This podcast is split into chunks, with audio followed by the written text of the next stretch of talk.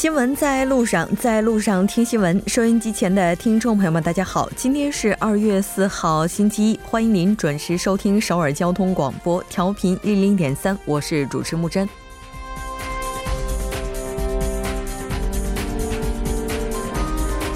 今天呢是中国的大年三十儿，在中国的传统习俗当中，今天已经开始过年了。春节前一天，韩国也迎来了节前民族大移动的高峰。此刻，应该还有不少朋友是在路上。与往年相比，今年韩国虽然归乡的习俗依旧，但也有不少人开始将长将节日视为长假，选择境外游。那这一并不算新的风尚，今年春节风势又涨，传承传承与新潮的思考呢，也一直都在。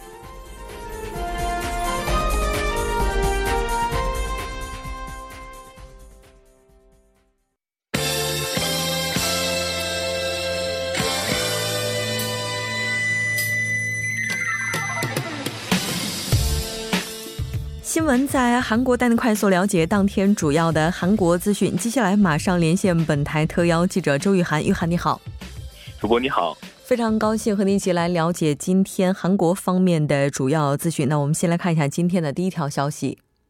好的，第一条是春节韩国返乡高峰，首尔至釜山高高速呢是消耗五小时三十分钟。嗯，是的，没错，在节前的时候就曾经预测二月四号应该是返乡的高峰。我们看到今天的一些路况信息呢，也表明确实是人潮涌动。先来了解一下高速的最新情况。好的，韩国道路公社预测呢，四号也就是今天呢，出现春节车辆的一个返乡的高峰。从当天上午开始呢，全国各地的主要高速公路的车流量是猛增，下午部分的高速公路区间呢是出现了一个较为拥堵的现象。据韩国道路公社四号消息呢，截至今天下午的两点，从首尔高速公路收费站至釜山耗时是五小时三十分钟，相反呢，从釜山至首尔呢是需要四小时五十分钟，首尔。至大邱耗时是四小时二十分钟，大邱至首尔需要三小时三十分钟。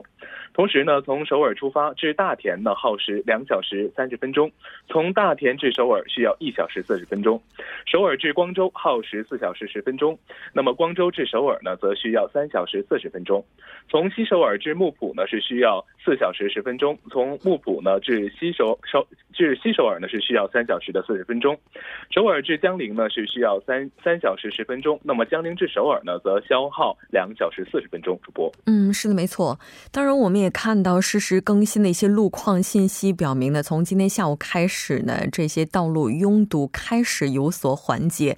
那刚才我们提到的这个时间，在部分路段呢，会根据实时的路况有所不同。那当然，这个速度我们看到是是在变快的，车流量较多，并且比较拥堵的期间的情况，我们区间的情况，我们来看一下。好的，那么京釜高速公路首尔方向南移岔呃路岔路口至青州进出口的五点六公里的区间，呃釜山方向天安服务站至玉山高速自动收费站进出口的十四点七公里。那么西海岸高速公路木浦方向西平泽进出口至行旦岛服务站方向的十公里区间呢，车速是比较慢。那么天安论论山高速公路天安方向从定安服务站至定安出入口的六点一公里，论山方向。南呃南丰隧至定安出入口的十二点二公里的这个区间呢，车辆是较为拥堵。那么中部高速公路通营方向呢，是从代小岔路口至镇天出入口的九点六公里。平泽低川高速公路从金光第三隧道至安镇隧道西侧四点五公里较这个区间呢是较为拥堵。此外呢，中部内陆高速公路昌原方向从鲁隐分岔口至中州服务站的三点六公里。岭东高速公路江陵方向。德平出入口至效法分岔口的六点二公里的区间呢，也是较为拥堵。主播，嗯，是的，没错。呃，其实应该说，一直到节前为止的话，这个道路拥堵的情况呢，也都是这个会持续相当长的。我们来看一下韩国道路公社方面是怎样表示的。好的，那么韩国道路公社对此就表示呢，返乡高速公路从拥堵到完全缓解呢，是需要至少五到六个小时的时间。那么同时呢，春节假期期间呢，也就是四到六号，全国的高速公路呢是实实行免费通行的政策。期间呢，司机只需要在高速公路起点的收费站呢抽取通行券，而搭载这个高速公路自动缴纳系缴费系统这个车辆呢是可以呃进行通及时的通行。那么根据韩国交通研究院发布的交通需求的调查结果。呢，在今年发布春节特别交通对策期间呢，预计将有四千八百九十五万人次参与到春运当中。那么春节的当天呢，也就是五号的最大的峰值呢，将会达到八百八十五万人次。主播，嗯，是的，没错。当然，我们也看到有关的这些分析表示，可能从今天晚上七点钟开始，今天的道路拥堵情况会有比较大的改善。那这条关注到这儿，我们再来看一下下一条消息。好的，下一条是美对北韩代表访韩五日，或与北韩举行工作会谈。嗯，是的。那先来看一下最新的报道内容。好的，那么根据韩国外交部消息人士三号透露呢，美国国务院对北韩政策特别代表斯蒂芬比根呢，当天下午访韩，四号上午呢是同韩方呢就筹备第二次金特会的北韩与美国工作会谈交换意见，预计呢北韩和美国呢将在五号呢在板门店举行工作会谈。那么该人士称呢，比根四号上午呢是在首尔同。北韩核问题六方会谈的韩方团长、韩国外交部韩半岛和平交涉本部长李杜勋呢，就北韩与美国谈判战略呢进行磋商。预计呢，比干呢是最早呢，还将于这个五号呢，在板门店同北韩前驻西班牙大使、现任国务委员金赫哲呢举行会晤。那么讨论北韩无核化措施和美方的一个相关的措施的一个议题。其中呢，美方呢将呃为北韩这个宁废废除宁边核设施采取何。种的相应的措施呢，将成为本次一个讨论的核心议题。主播，嗯，是的，没错。那其实我们看到，比根应该说从今天早上九点钟开始就一直呢进行各方的这样的一些讨论。当然，这个会见的人士当中，包括韩方人士，也包括美国的驻韩大使。我们看到，刚刚在不久前四点半左右的时候，新闻报道呢表示，比根是已经会见了韩国青瓦台国家安保室的市长郑义溶。那北韩和美国将会在会谈当中具体磋商呢怎样的一些内容？我们来看一下，美国将为为此会采取哪些的一些对策。好的，那么根据观测呢，那么美国采取的相应的措施呢，可能会包括这个中战的宣言、开设北韩与美国的联络办公室、扩大人道主义援助等等。但从美方对制裁的问题至今毫不松口的态度来看呢，那么工作会谈能否顺利举行呢，仍是目前来讲呢是一个未知数的。那么此外呢，预计北韩与美国近期呢，啊还将会在金特会具体的时举行具体这个时间和地点呢发表后呢，开会讨论一个警卫和礼宾等问题。那么就在当地时间呢。三号呢，美国总统特朗普在接受 CBS 电视台节目采访的时候呢，就表示第二次美国与北韩首脑会谈行程将在国会演说或者是之前公布。那么会议已经确定，像很期待呢与北韩国务委员会委员长金正恩举行首脑会谈。金正恩也是如此，双方取得了前所未有的进展。主播，嗯，是的。那其实应该说，这次的话，我们看到韩方对于比根那对北事务代表会见韩国国家安保市长郑义溶这一次的看法是非常积极的，因为在此前的话，大体上都是在和北韩进行过磋商之后，再向韩国介绍相关的情况，而这次的话是在和北韩进行会谈之前。那我们看到特朗普对于今后美国美国和北韩的关系，应该说态度还是比较积极的。是的，那么特朗普呢是在节目当中表示呢，美国与北韩之间呢具有达成协议的绝佳机会。金正恩委员长呢有机会把北韩建设成为经济大国，但因为核武以及现在进行的核武工开发呢，确定他无法这么做。特朗普在节目当中呢还表现出对金正恩的个人好感，称非常喜欢金正恩，与他十分合拍。另外呢，根据日本媒体三号报道呢，美国总统特朗普呢将与北韩国务委员会委员长金正恩呢在越南的岘岘港呢举行。第二次的金特会，双方力争呢会在本月的二十五日举行首脑会谈呢，进行最后的协调。那么香港媒体也预测呢，特朗普将在与金正恩举行会谈后的二十七号或二十八号呢，与中国国家主席习近平举行会谈。主播，嗯，是的。那这条关注到这儿，我们再来看一下下一条消息。下一条消息是，北韩称韩日巡逻机事件是彰显日本侵略野心的军事挑衅。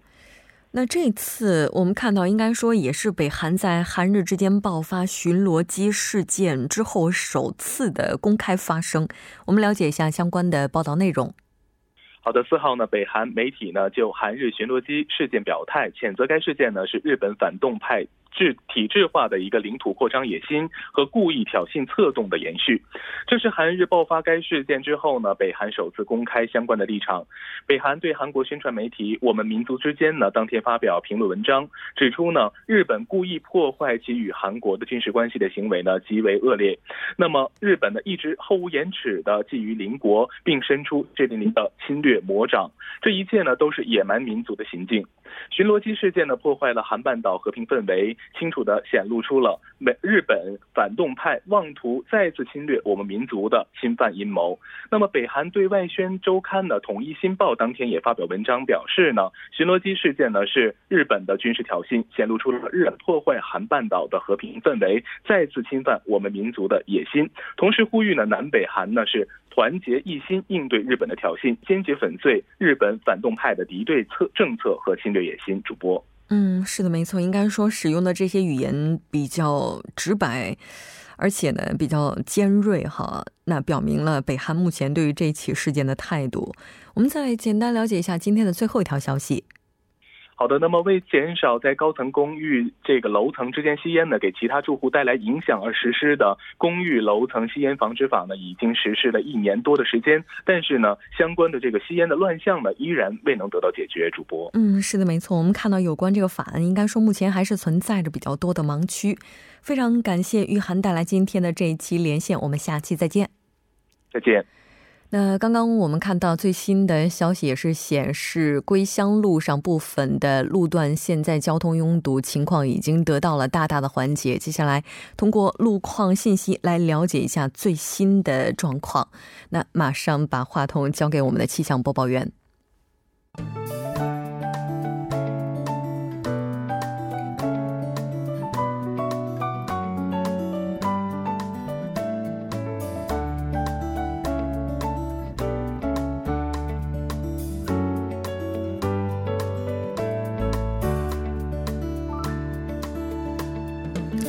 听众朋友们，晚上好！今天是星期一，这里是由连夜为大家带来首尔市路况与天气信息。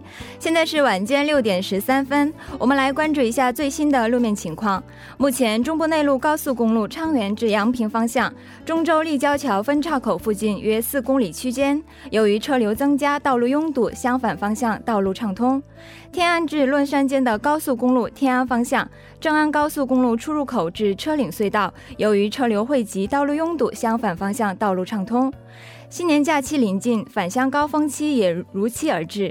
预计目前从首尔出发抵达大田的车程时间约为一个半小时，到光州约为三小时二十分钟，到大邱约为三个半小时，到釜山约为四个半小时。归乡途道路拥堵，还请各位听众朋友们注意安全驾驶。好的，我们来关注一下天气。今天是春节前一天，除夕也是立春，全国大部分地区的天气是以晴天为主的。明天由于受到高气压的影响，与昨天相比，气温有所下降，气温干冷，外出请注意保暖。部分中部以及北部地区因昨天降雨现象，部分道路结冰湿滑，提醒各位车主们春运出行小心驾驶。来关注一下首尔市未来二十四小时的天气情况。今天晚间至明天凌晨局部多云，最低气温零下四度；明天白天多云转晴，最低气温零下三度，最高气温零上九度。好的，以上就是这一时段的路况与天气信息，祝您一路好心情。我们稍后再见。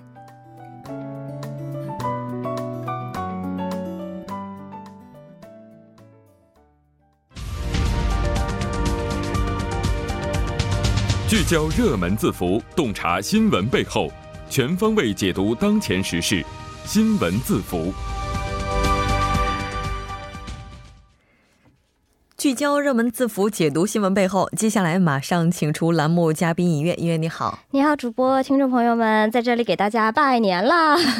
今天其实对于中国人来讲是最热闹的一天，哎，对，除夕嘛？对，不知道音乐就是在家里 年三十晚上会干什么呢？啊，干的很多呀。首先要拜年嘛，拜年才能讨红包啊。年三十就开始了吗？对呀。啊，我们是大年初一，年三十儿的话就是包饺子，然后对再做一大桌子的菜，这些都准备的差不多的时候，就是饺子一下锅就开始放鞭炮。对，这个是有的。但我为什么说年三十开始拜年呢？是比如说年三十是管爷爷就这个直系这一辈儿，大、啊大年初一可能是姑姑啊、姨妈呀走亲戚的时候开始逛。这个我跟呃说完这个吃完这个饺子，我们说那个十二点跟着这个春节联欢晚联欢晚会的十二点钟声敲响的时候，这个都会有这样的一个环节啊，就是嗯大家都会去放炮。对这个不知道这个烟花，对烟花，不知道嗯主播更喜欢放炮还是放烟花？烟花，烟花好好看吗？对，一般女孩子都是会这样啊。像我们家的话，亲戚当中的话是以男孩子为居多啊，然后特意为了照顾我，会买几个这个不怎么伤人的烟花，哎，就丢给你这么这么去玩一玩。那其实也可以说，这个放烟花爆竹可以说算是我们童年回忆当中嗯一个不可缺少的这样的一个部分。那在这里呢。今天要跟聊大家聊的这个话题呢，很可能以后这样的情况就不会发生在我们下一代了，或者说越来越少了。所以今天和大家聊的话题就是春节禁限放政策。对，嗯，哎呀，怎么了？就是你想想看，小的时候就觉得一到了春节，就满大街飘的都是那种菜的香味儿。是然后呢，还有就是放完烟花爆竹之后，空气当中的二氧化硫的味哎，道。对，不过小的时候还真不觉得那个味道很难闻，反正对于我来说，还有一种血液当中的一种兴奋感、对，就闻着那个味道，觉得哎，这就是年。年味儿。对，但是你想想看，这东西都不让放了，哎，真是在想咱们以后这年的话 可以期待一些什么。我们先来看看哈，就是说、今年的话，就是说要禁放了，哎好像从很早开始就已经有了吧？哎，是，其实像中国有一些比较大的城市呢，是从几年前就开始有了。其实包括不光是一些大城市啊，包括一些我们说省会的二三线城市，它其实也在随着人们的这种环保意识的增加，也逐渐的开始就会说比。不是说我们说是禁放，而是说渐渐的去减少它的这个放的这样的一个情况啊。比如说，它可能会控制相应的一个时段，嗯比如说初几到初几才可以放，或者说什么凌晨十二点之后就不能再放了，这样等等。但是今年的话，我们也知道这几年雾霾的情况也比较严重嘛，这个空气质量啊，也是每年都是在走低的这样的一个情况。嗯所以今年可以说带来这个字符的一个比较重要的原因是这个力度管控力度又加强了。对，没错。错。这具体来说的话，有哪些城市都已经开始限放、禁放了呢？哎，对，那已经开始的，我们来看一下，比较首当其冲的应该是一个上海，因为上海的话，今年已经是第四年实行这个相关的这个禁放的一些管控的一个力度了。那除此之外呢，它今年呢会加强对非禁放区内燃放非法烟花爆竹的一个打击力度，同时呢会对往年违法，我们就说违法的这些燃放的一个行为呢，是采取无人机进行取证了。也就不是说警察叔叔也是要过年的嘛，所以他们会用这个无人机去进行哦。那么第二点就是我们要提到的，就是这个北京市了。那北京市呢也是会继续实施禁放令。那也就是说，在按照它的相应的规定，我们都说在北京的五环内啊，还有这个北京城市的副中心呢，是都不会设置烟花爆竹的零售点。嗯也就是说了，在五环内，哎，你就算是有钱想买，你也买不到的这样的一个意思。那么在五环路之外，它就是把这个零售点呢，是从八十家原有的八十家呢，是减少到了三十家。除了北京、上海这些一线城市以外，我们说准二线的天津呢，在今年也是加入到了禁放的这样的一个队伍当中。这个呢，也意味着天津部分的区域将迎来首个没有鞭炮声的这样的春节。那么除此之外，离天津呃京津地区比较近的这个河北省的雄安新区，从今年的春节开始呢，也是是全面禁止使用烟花爆竹。那么南边的，比如说像南京啊，还有这个我们说中部地区的西安，也是从今年开始呢，会在一些主要的区域内是禁止销售，以及包括禁止燃放烟花爆竹等这些行为。嗯，是的。这虽然说实施了禁放限放，嗯、但其实我们看到说这个禁放限放的城市很多，但有一些地方它还是可以的，对吧？对，还是可以，但是它会有限放，对。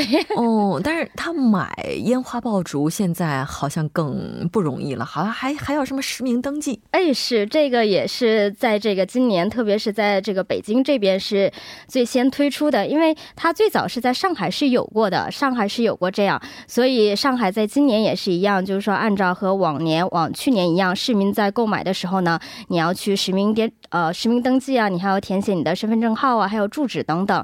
那么我们看到上海这边的效果比较明显了。北京今年呢也是积极推行这个烟花爆竹实名购买的一些相关的制度。也就是说，你要买的时候呢，你要出示你的个人居民身份证，然后呢，他会把你购买的一些这个烟花爆竹的零售点，会把你这个购买人的身份信息，包括你购买了哎什么样的一个种。种类，它都会去输入到他们这个所谓的一个信息化的系统当中。那么除此之外呢，今年投放到北京花炮市场的这些产品，百分之九十以上的这些品种呢，都是环保型。那什么叫做环保型呢？就是说它燃烧之后的这个烟雾啊，会比之前的产品呢要减少百分之五十，而且还有这个部分线香类的产品啊，就主播特别喜欢的这些烟花类啊，它会去采用一些。零烟雾、零残渣的冷花烟花，哎，我不知道这个零烟雾、零残渣的冷花烟花是这个是什么样的，因为我没有赶到这个好时候啊，没有释放过。但是可能对于小朋友来说，对他们的身心健康也是有一定好处的。对，没错。其实你想想看，满大街都是烟雾那味儿哈，我不知道隐约有没有试过，就出门你绕一圈回家，就发现脸上都是灰。对，如果你要拿一个这个 面巾纸擦擦鼻孔的话，都会发现是黑黑的一层啊。对，因为我们家是北方地方嘛，我们除了这个烟花爆竹以外，还要烧一些煤，所以这两个混合起来的这个味道啊，哎呀，很美妙。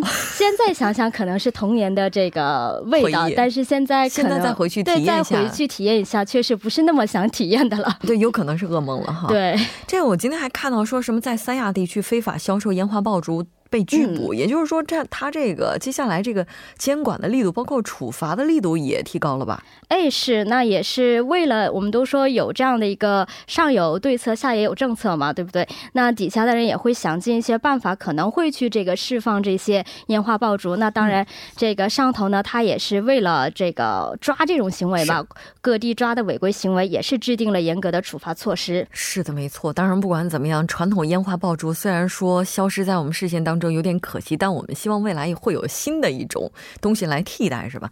非常感谢尹月，我们下期再见。好的，我们下期再见。稍后为您带来今天的他说。新闻在路上，在路上听新闻。您的点赞，您的回馈，是对我们最大的鼓励与支持。参与节目，您可以发送短信到井号幺零幺三，每条短信会收取您五十韩元的通信费用。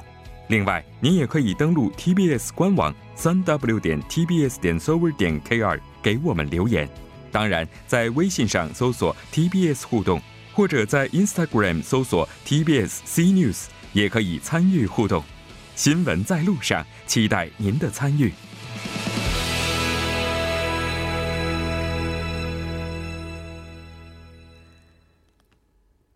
好的，欢迎回来。稍后呢，将为您带来今天的他说。那刚才呢，咱咱们是这个提到了春节期间燃花烟燃放烟花爆竹啊，不知道收音机前的听众朋友们，对于大家来讲，年味儿最浓的是什么？那你也可以发送短信到井号幺零幺三，还来和我们进行分享。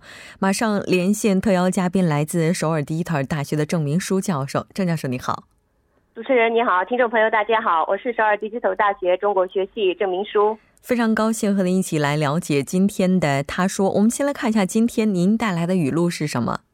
好的，목의혈족을선택해성이다른자녀라도종원자격이있다中文是选择母系血统没有随父姓的子女也有成为门中一名成员的资格。这是法院在二零一七年八月做出的判决，是首尔经济今天报道的内容。这个这个到底是和什么有关呢？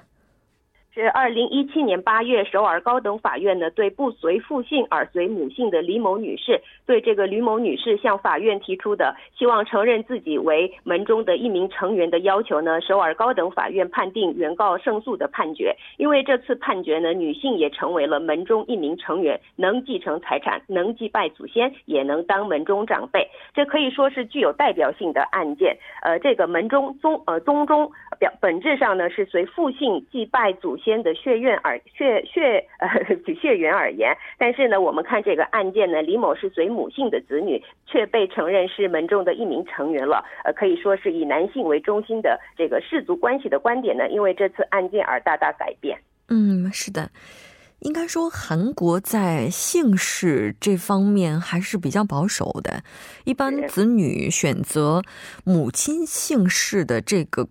概率，包括说它这个实际的案例也并不多，所以这个习俗其实应该说在韩半岛并不是一开始就存在的。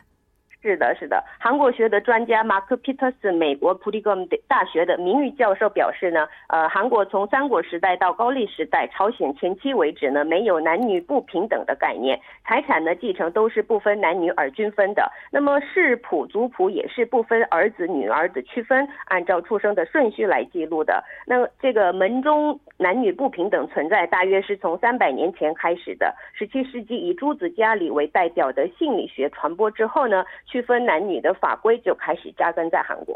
嗯，是的。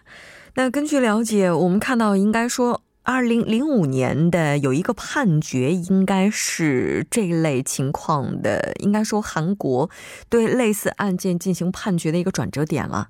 是的，没错。二零零五年二月呢，宪法裁判所呢对户主制判定不符合宪法的判，呃，做出了这个判决。二零零五年七月，有了认定女性为这个门中一员的大法院的判决，成为了一个转折点。当时是有八名女士呢提出，由于女性不是门中一一员的原因，把财产分等级分配是属于男女歧视的诉讼。那么当时大法院呃表示呢，一九七零年以后经济急速增长，男女平等意识也。也随之扩大，由这个奉养父母方面也不分儿子和女儿之分。那么女性参加祭祀不再是一个特殊的情况了。嗯，是的。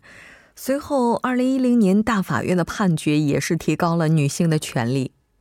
是的，大法院呢在二零一零年表示，女性也能成为门中的长辈，就是최고老人。然后在分配财产时呢，按照性别来分等级分配是没有正当性和合理性的，因此无效。嗯，是的，没错。那应该说，这都是时代在向前发展，韩国的这些文化，包括这些传统的习俗，在逐渐改变的一个过程了。当然，我们也希望通过这些改变，能够真正的去改变女性在整个社会上的地位，能够让他们享受到一个更加公平的环境。非常感谢郑教授带来今天的这一期连线，我们下期再见。谢谢。那稍后在第二部节目当中再见。